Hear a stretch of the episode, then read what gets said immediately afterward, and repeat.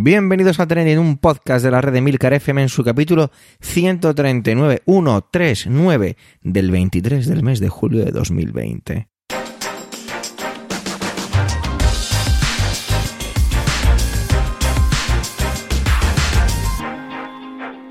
Trending es un podcast sobre lo que pasa, sobre lo que ocurre, sobre las noticias que pueblan las redes sociales.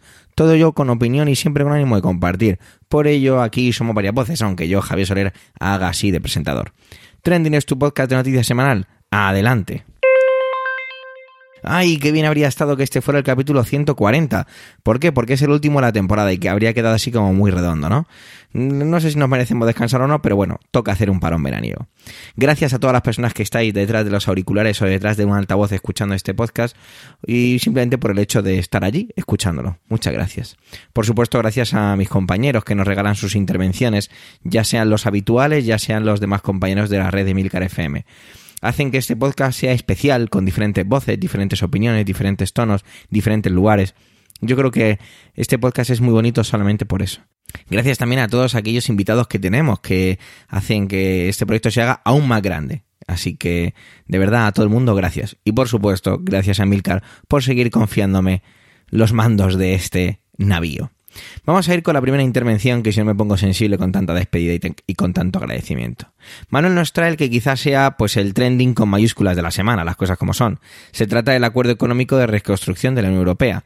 Muchos detalles, muchos flecos y por supuesto mucho, mucho dinero. Adelante Manuel y feliz verano amigo.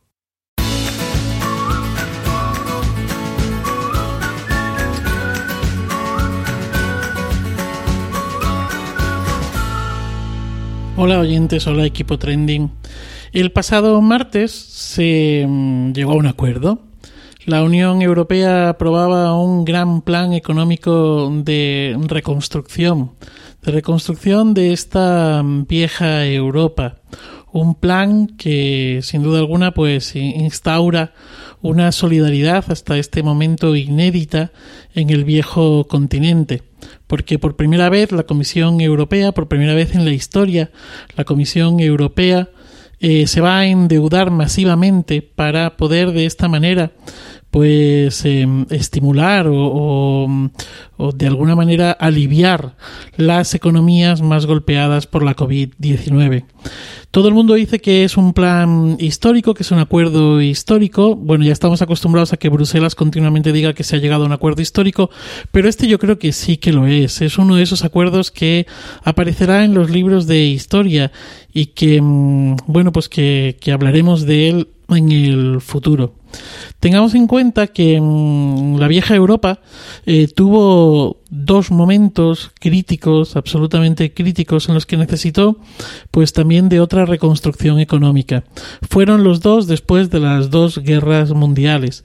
Tras la Primera Guerra Mundial y la firma del Tratado de Versalles, lo que los alemanes dijeron que era el dictat de Versalles, la dictadura de Versalles, en la que se les imponían una serie de reparaciones de guerra durísimas, absolutamente durísimas.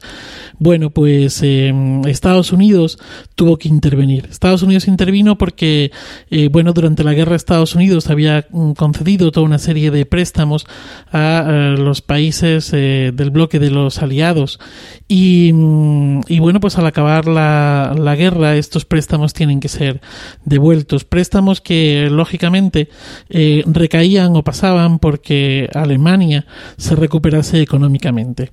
La recuperación económica de Alemania no vino porque además las condiciones económicas y las reparaciones de guerra fueron brutales, con lo cual Estados Unidos se dio, uh, en Estados Unidos se vio en una situación en la que eh, era necesario intervenir en, en Europa. Y así lo hizo, pues de la mano de Gran Bretaña, de Francia, de Italia, propuso poner en marcha bueno, propuso, estudiaron, lo llevaron, lo ejecutaron de manera conjunta, poner en marcha el famoso Plan Dapes 1924. Detrás de él no solamente había una serie de mm, cuestiones económicas, sino también toda una serie de cuestiones eh, políticas que tenían que ver pues con, con, que Alemania reconociese de alguna manera el Tratado de, de, Versalles. Posteriormente vino el Tratado de Locarno, en el que, bueno, pues todo esto se matizó muchísimo más. El plan Deix eh, fue un éxito porque consiguió que, mm, bueno, pues que Alemania eh, hiciese frente a, a, parte de sus reparaciones de guerra y saneó las economías de los principales países europeos. El segundo momento crítico es tras la Segunda Guerra Mundial. Y tras la Segunda Guerra Mundial, pues de nuevo, papá Estados Unidos vuelve a intervenir. Esta vez además lo tiene clarísimo. Es el famoso plan Marshall, ese tan eh, ese plan económico, pero también político, en el que de lo que se trataba fundamentalmente no solamente era de la recuperación económica de Europa, eh, sino también de frenar de alguna manera el comunismo triunfante ¿no? tras la Segunda Guerra Mundial. Si pensamos en ello, eh, como decía antes, papá de Estados Unidos vino en el socorro de la vieja Europa, eh, bueno, pues en estas dos ocasiones. ¿Qué ha ocurrido ahora? Pues lo que ha ocurrido es que la propia Europa, una Europa creo yo que más fuerte, una Europa mucho más concienciada, una Europa que además cree en el europeísmo, eh, ha dado un paso adelante porque la situación es bastante delicada, muchísimo más delicada que la situación que vivimos o que se vivió en el viejo continente tras eh, la crisis de 2008. Han sido días, eh, horas de intensas negociaciones para bueno perfilar todas las cantidades de este fondo de recuperación de, de la Unión Europea y donde además ha aparecido un término o han aparecido esos países los frugales, ¿no? Esos países frugales. Si acudimos al al diccionario de la Real Academia Española de la Lengua, pues el apelativo de frugal define a una persona que es parca en comer y beber. Y entonces, bueno, y que, ahorra, ¿no? Y entonces esto, todo esto cobra sentido al hacer referencia pues a una serie de países que defienden como valores el ahorro, la sencillez, eh, el control del despilfarro y la poca abundancia, ¿no?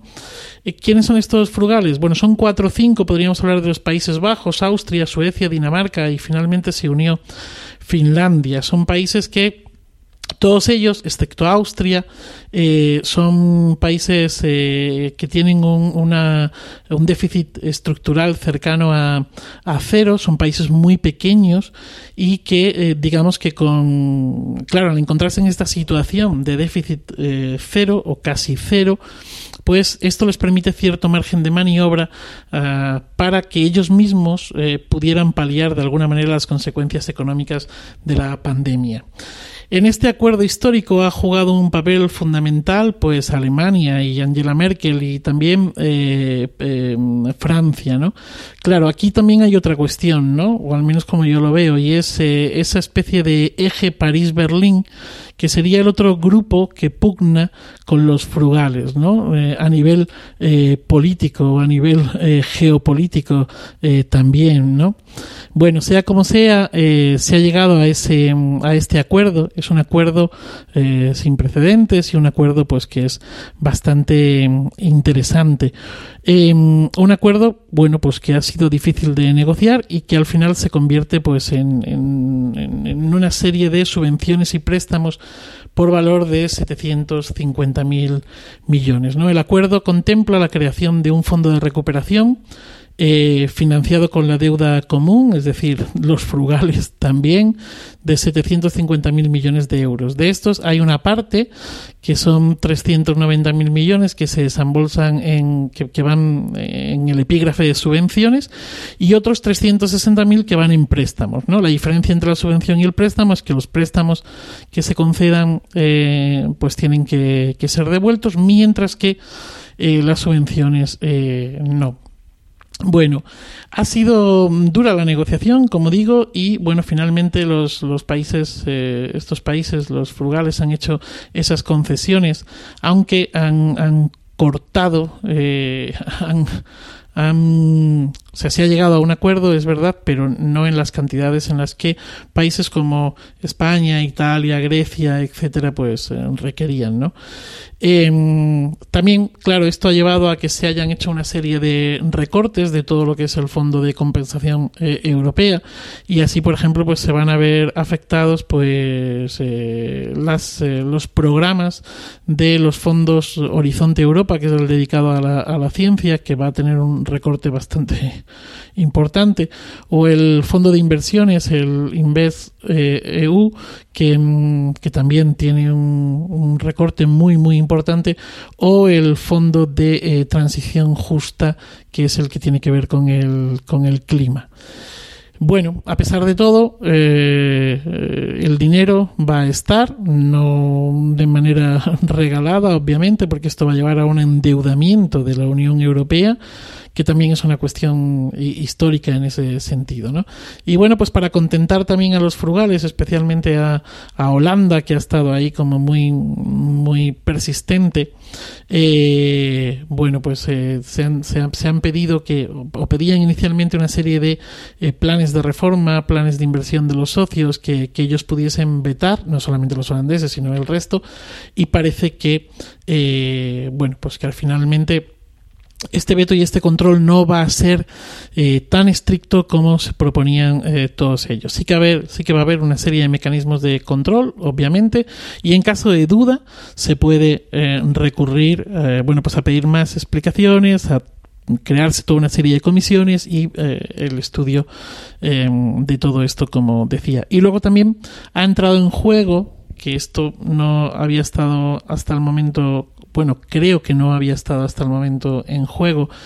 Eh, la concesión de todos estas eh, de estos fondos, la concesión de estas subvenciones y de estos préstamos eh, condicionada a, al Estado de Derecho. Aquí es donde Polonia y Hungría se oponían más porque, bueno, pues en sus regímenes políticos eh, pudieran no estar asegurando ese estado eh, de derecho tal y como lo concebimos en el resto del continente y, bueno, pues efectivamente eh, ha aparecido este término. Insisto, creo que es una buena, es una buena noticia y tengo que decir que, bueno, pues que igual que me alegré de escuchar la noticia, eh, el, el, el, espectáculo que dieron en, en el pasado miércoles en, la última sesión de control del gobierno todos los grupos políticos fue o casi todos los grupos políticos fue bastante deplorable no en algún momento me pareció que estaban jugando al lanzamiento del chito del hueso de aceituna a ver quién llegaba más lejos más lejos. Creo que es momento eh, de seguir trabajando juntos, de caminar juntos y sobre todo de hacer las reformas que se tengan eh, que hacer. No sé si hay que entrar en esas reformas laborales o al menos en las reformas laborales que, que pedían algunos. Lo que sí creo es que mm, es una vez más momento de arrimar el hombro entre todos y de diseñar una España diferente, ¿no? Una España eh, donde la industria eh, sea verdaderamente un revulsivo, no una España eh, pensada única y exclusivamente desde eh, la tapa, el sol y la sangría que además estamos viendo cómo no está facilitando para nada eh, bueno pues la recuperación de la COVID-19. Dicho esto, pues espero que eh, disfruten de sol, de playa, de montaña, de su pueblo, de la tapa, de la sangría, de la paella y de lo que haga falta. Feliz día, feliz vida y feliz verano. Nos vemos a la vuelta.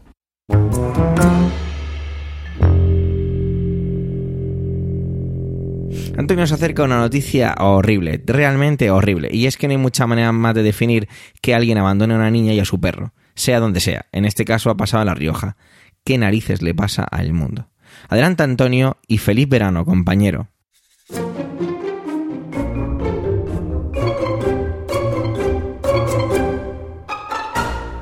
Saludos, soy Antonio Rencero del podcast Preestreno y del podcast Excelsior.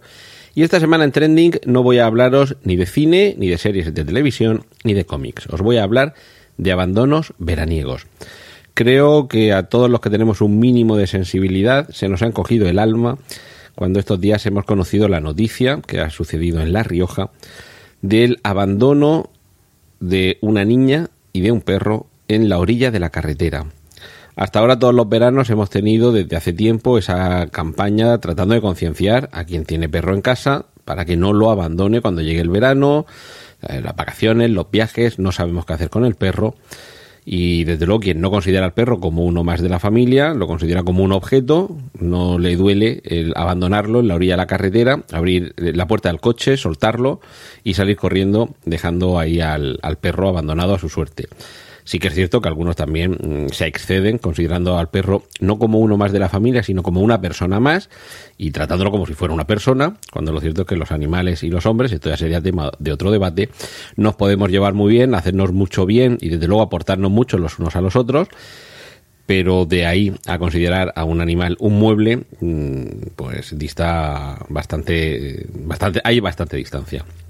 Pero es que en este caso la noticia añadida es que al abandono del perro se une el abandono de la niña. Esto sí que es algo inédito y además, tal y como lo relata la Guardia Civil, que alertada por alguno de los viandantes, bueno, algunos de los, eh, de los pasajeros, de los conductores de los vehículos que circulaban por esa vía, eh, avisaron de que en la orilla, además de una carretera con bastante tráfico, y además tráfico de vehículos pesados, iba circulando una niña de muy corta edad y, que estaba abrazada a un perro.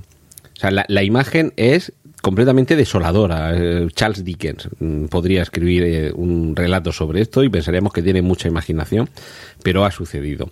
La explicación, que por supuesto no justificación, es que la niña y el perro iban en el coche del novio de la madre de esa niña, que por lo visto se había quedado sin gasolina, avisó a un amigo para que viniera a recogerle para ir a una gasolinera a traer combustible y no se le ocurrió mejor cosa que, dejar a la niña mm, fuera, mm, en el arcén, y marcharse.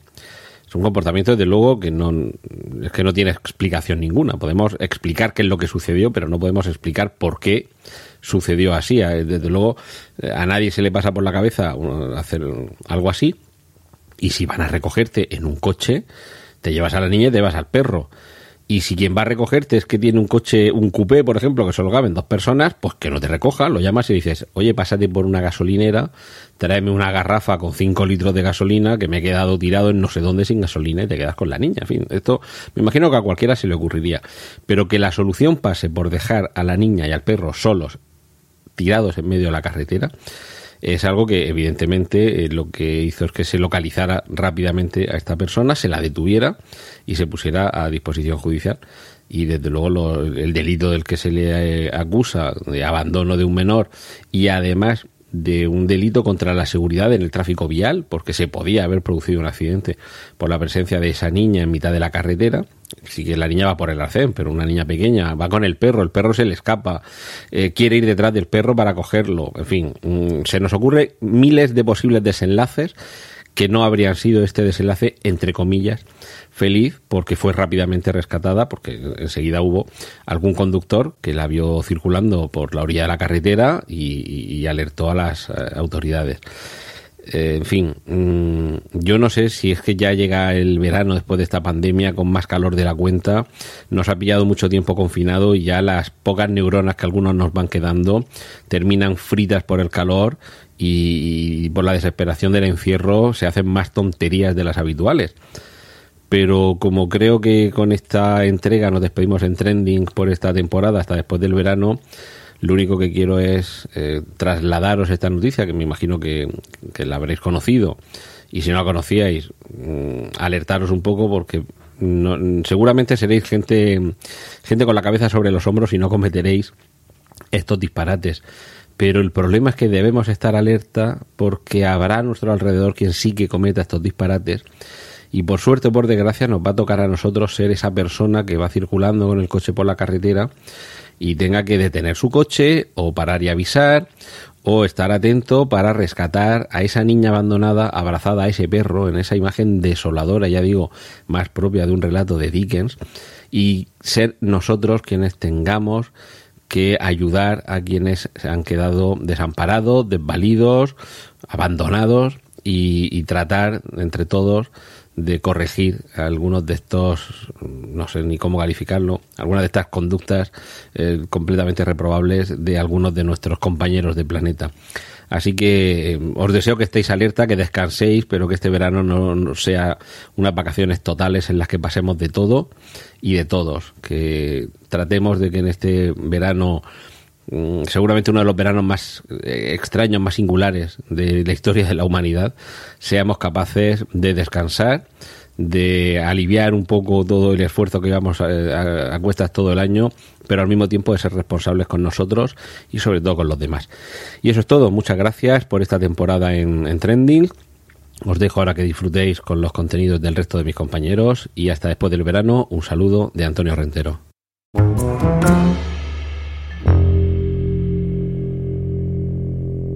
Emilcar, como early adopter que es, siempre está a la vanguardia de las tecnologías. Ello incluye los sistemas de pagos y micropagos bancarios. Recuerdo varios de sus su dailies, perdón, hablando de Tweet, Bizum, eh, ábrete una cuenta en N26, todas, todo este tipo de historias, ¿vale? Eh, también le he oído hablar mucho de ING Direct, tanto para bien como para mal. Y es que resulta que este banco se ha unido finalmente a la plataforma Bizum y conociéndole como le conozco, estoy deseando escuchar su análisis tras este titular. Adelante Mirkar y feliz verano, jefe.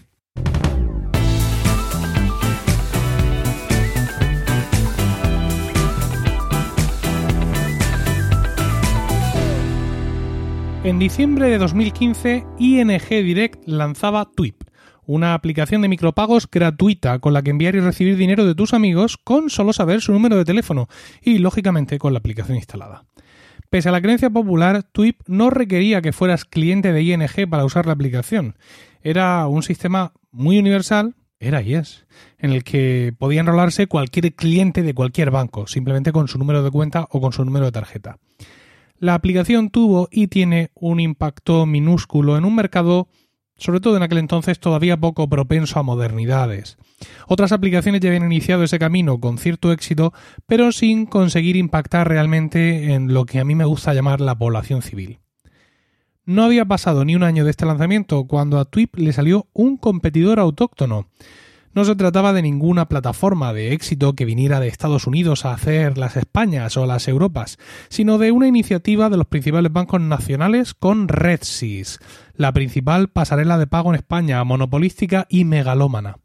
Ni más ni menos que 16 entidades partían de inicio con Bizum, 16 entidades que representaban el 82% del sector no hacía falta una aplicación especial, porque cada banco o caja integraría el servicio en sus propias aplicaciones, con igual fortuna. Todas las integraciones resultaron malas y feas. ¿Qué ocurriría en el mercado español de micropagos si es que este mercado llegaba a existir alguna vez? ¿Se decantarían los usuarios por soluciones atractivas de terceros o agnósticas? PayPal, Verse, la propia Twip. ¿O se decantarían por ese horror de usabilidad llamado Bizum? Bueno, recordemos, VHS contra beta, HD DVD contra Blu-ray, Mac contra PC, iPhone contra Android. La respuesta estaba clara. Cuando el pueblo empezó a usar algo de esto, se decantó sin duda por Bizum, porque es lo que ya estaba en su aplicación de siempre y es lo que todo el mundo tenía. El éxito de Bizum hizo que la plataforma y los bancos se pusieran las pilas, mejorando muchísimo su funcionalidad, su interfaz y su integración con las distintas apps de los bancos un final feliz si no fuera porque todo esto que he dicho es mentira. Todo esto no ha pasado realmente. Cuando usas Bizum en la aplicación de tu banco, salvo muy raras excepciones, sientes que estás ante algo hecho en MS2 pero con gráficos de colores. Hoy en día, 25 entidades son compatibles con Bizum, habiendo aportado más de 9,5 millones de usuarios a la plataforma, que posteriormente abrió su uso a comercios, lo cual ha llevado a más de 3.500 negocios a definirla como uno de sus medios de pago. El reciente confinamiento ha supuesto un auge, un auge, descomunal del pago con tarjeta para cualquier cosa, barras de pan incluidas, y Bizum se ha dejado llevar por esta ola financiero digital y también ha visto crecer mucho su nivel de uso por parte de todos sus usuarios. Pero, ¿qué pasó con ING? Aquel banco naranja, moderno y online, que se había anticipado a todo esto con el lanzamiento de Twip. Desde aquel mes de diciembre de 2015 ING ha pasado por un infierno de relaciones públicas. tuvo que cambiar algunas de las condiciones más ventajosas que ofrecía a sus clientes respecto a tarifas, tasas y comisiones, cambios necesarios para tratar de sobrevivir en un mercado financiero cada vez más fusionado. A todo esto se le unió el vertiginoso descenso de los cajeros automáticos, donde los clientes naranjas podían sacar dinero, una medida del resto del sector para tratar de estrangular al banco online. Y por otro lado, sus clientes veían cómo su banco perdía el ritmo de los avances más suculentos. El banco, que se definía a sí mismo como una empresa de tecnología más que como un banco, se quedaba fuera de la entrada de Apple Pay en España en diciembre de 2016, cuando en otros países era la primera entidad en adoptar este medio de pago. Tras una peregrinación por el desierto, Apple Pay llegó a ING en abril de 2019 y todavía tuvo que esperar hasta diciembre de ese año para ver la compatibilidad con Google Pay. Y finalmente, ahora, a finales de julio de 2020, los usuarios de ING podrán unirse finalmente a la plataforma de micropagos de Bizum. ¿Cómo interpretar esto? Lo podríamos ver como una obstinación de ING en tratar de defender su TWIP. Una obstinación en no querer entrar en las plataformas más exitosas como Apple Pay o Google Pay para defender su TWIP, que también sirve para pagar en comercios.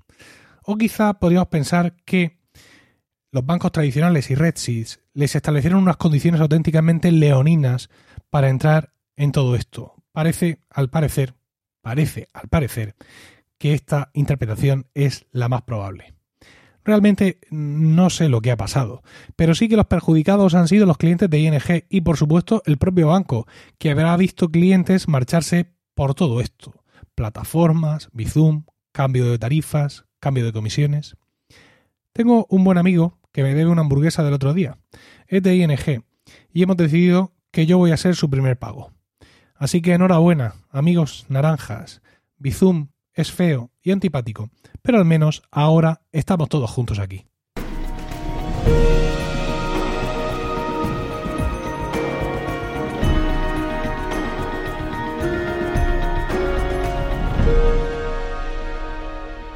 La semana pasada me pareció muy interesante eh, lo que traje a Trendy, ¿no? Todo aquello que tenía que ver con eh, Londres sacando a Huawei del Reino Unido.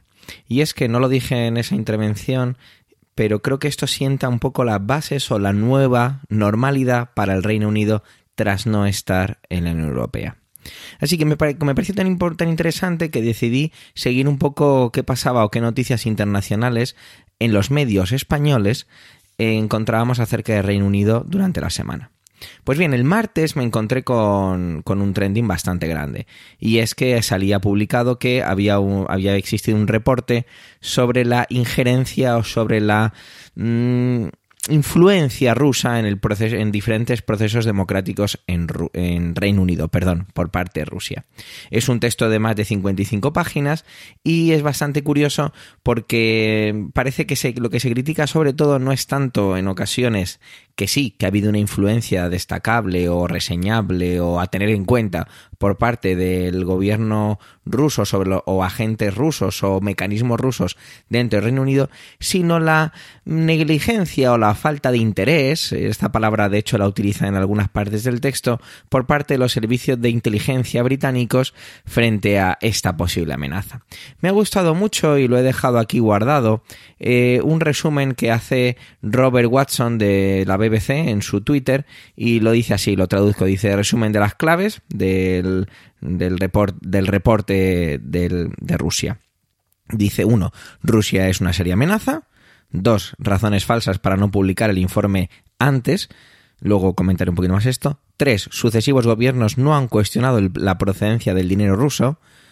Y cuatro, el gobierno no quiso investigar las injerencias en el Brexit. Bueno, vamos a ir al punto 3. Y es que resulta que he estado leyendo a, través de esto salté, ¿no? A otras, a otros periódicos, a bueno, perdón, algunos periódicos, y parece ser que está empezando a haber una, una especie de movimiento muy grande por parte de empresas y personas físicas rusas de alto nivel económico que están haciendo grandes compras en toda la parte de Londres, movimientos económicos muy importantes, y que se habla incluso de que Londres se está convirtiendo en una lavadora de dinero para todo, para todo ese dinero y que al Reino Unido le viene fenomenal y está perfectamente cómodo con este papel. Al margen de todo lo que tiene que ver con esto, me empecé a saltar de artículo en artículo y llegué a uno que me ha encantado. Me ha gustado muchísimo y es que está, está publicado por Rafael Ramos en La Vanguardia, de hecho os dejo el enlace en las notas del programa, y fue publicado antes de que se publicara todo lo que tiene que ver con, con este con este documento, estas 55, 55 páginas, perdón, sobre la eh, posible o la supuesta intervención de mecanismos rusos en diferentes procesos democráticos en el Reino Unido. Este eh, artículo se llama El dilema chino en Londres y me encanta porque estoy muy, muy de acuerdo con lo que dice el artículo. Simplemente voy a desgranarlo un pelín, pero recomiendo bastante su, su lectura. Y es un poco las conclusiones que yo dejaba un poco a entrever o que di ciertas pinceladas el otro día, ¿no? Esa nueva normalidad a la que decía al principio acerca del Reino Unido al ya no estar en la Unión Europea y cómo el Reino Unido buscaba ese o tiene o intenta encontrar ese papel en el mundo ahora, ¿no? Ese noviazgo del que yo hacía gala la intervención anterior con Estados Unidos y cómo, bueno, pues eh, lógicamente las relaciones siempre tienen un coste o tienen unas, unas contraprestaciones. Es evidente que todas las decisiones tomadas sobre Huawei y expulsarla definitivamente del Reino Unido hasta 2027 tienen mucho que ver con la influencia por parte de Washington y por supuesto del ejecutivo de Donald Trump hacia eh, el ministerio o el, el, propio primer ministro, perdón, que me estoy liando, Boris Johnson en el Reino Unido. Y esto, claro, es como muy complicado de articular, ya que el Reino Unido, y me ha encantado una frase que dice, que dice aquí, y es que el Reino Unido perdió su imperio y aún no encontró su lugar en el mundo. Esta frase me parece increíblemente acertada. De hecho, creo que voy a titular así mi intervención.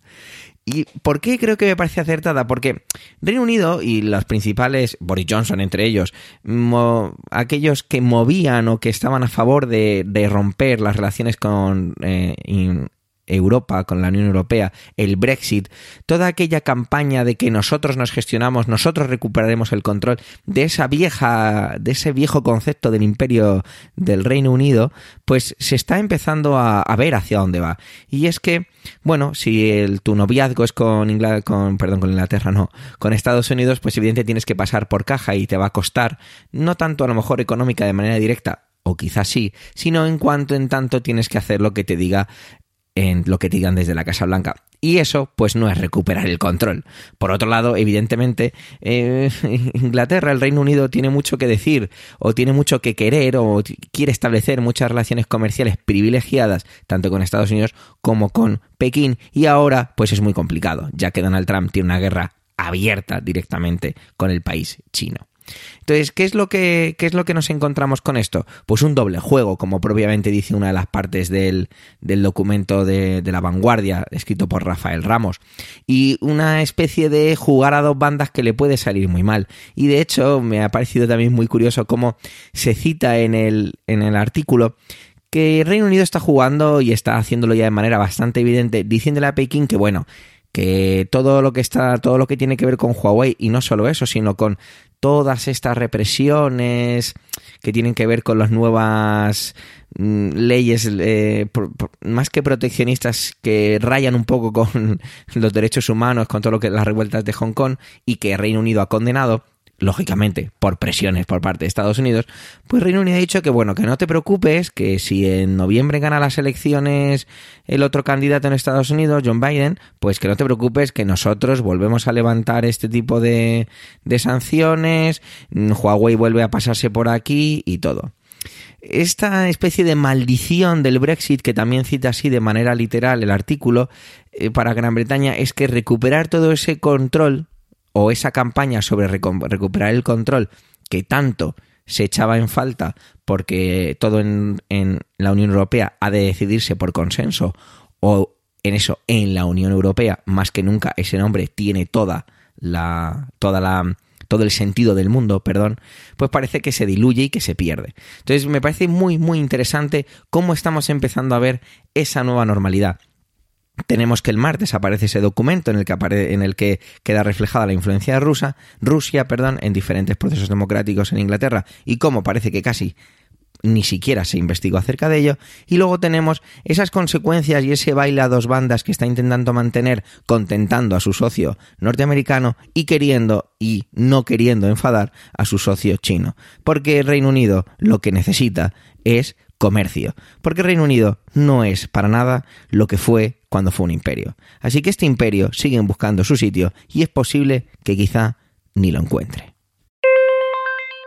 Gracias por vuestro tiempo, como decíamos al principio, y más en especial en este caso despidiendo la temporada. Gracias por querer escucharnos en este capítulo centésimo trigésimo noveno y en todos los anteriores. Los comentarios siempre nos aportan enriquecimiento. No dudéis en dejarlos en emilcar.fm barra trending. Un saludo, feliz verano y que sea vuestro mayor trending esa felicidad del verano.